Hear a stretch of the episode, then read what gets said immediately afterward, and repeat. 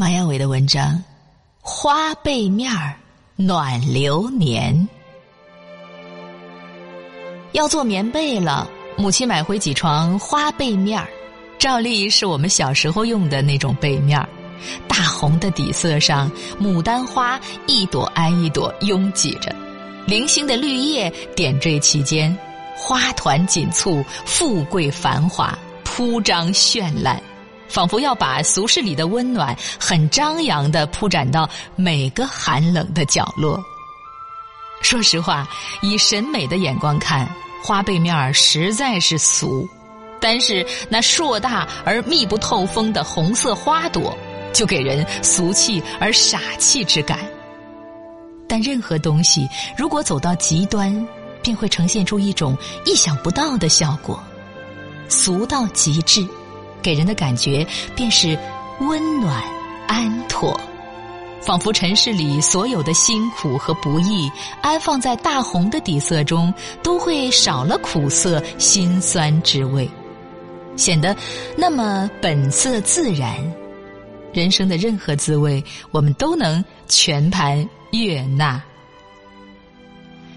记得小时候，母亲经常会在过年之前做新棉被。崭新的花被面儿似乎散发着植物的清香味道，我忍不住使劲儿闻起来。母亲扯过我手中的花被面儿，轻轻一抖，花被面儿立即铺了满炕。简陋的屋子里，因为那些大朵大朵的牡丹花，顿时光彩熠熠，简直是蓬荜生辉呢。母亲把粗糙的手使劲儿搓几下，然后轻轻地抹撒着花被面儿。她的眼睛里闪过喜悦的光，低头轻声说：“多好看呐！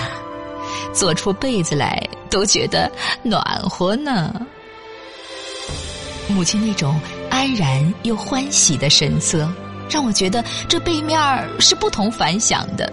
它能带给中年劳作的母亲多少安慰呀！再多辛苦，只要有一床花被面儿就足够了。母亲哼着轻快的歌，在花被面上飞针走线。屋子外面已经是万物凋敝之际，屋子里大朵的红牡丹翻滚如潮，一派花海荡漾的壮观景象。花被面儿是最好的载体，让母亲的手艺发挥的淋漓尽致。母亲平日经常用旧毛线织手套，或者把旧衣服翻新改造，这些都没能激发她的创作灵感。而花被面儿就像画家手中上好的宣纸，雕刻家手中最合适的料材一样，不会辜负母亲的手艺。母亲做的被子大方美观，针脚细密均匀，颇具观赏性，常常引来婶子们的赞叹。一床棉被做好了，母亲舍不得立即叠起来，她让花被面朝上铺在炕上，我和妹妹抢着躺到被子上，兴奋的大呼小叫，就像躺在花海里一般。母亲嗔道。快下来，别把被子弄脏了。妹妹扬着头说：“妈，晚上我盖花被子睡觉，是不是会梦见花开了？”母亲笑笑，不语。我第一次认识牡丹花，就是在花被面上。花被面上的牡丹花张扬热烈，花开富贵。后来我读到唐诗。唯有牡丹真国色，花开时节动京城。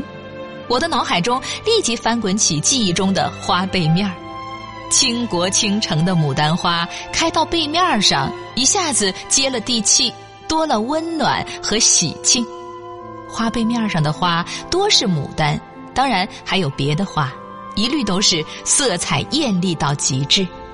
再后来，我看到有个艺人把花被面穿在身上展示风采，还因此引发了人们的效仿。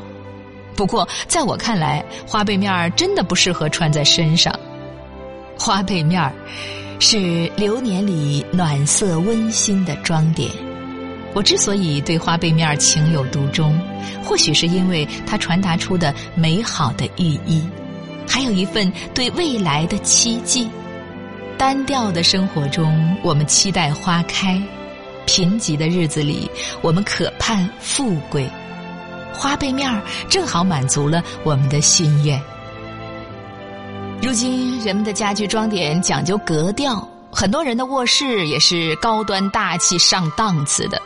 而俗气的花背面儿与格调格格不入，已经被很多人淘汰了。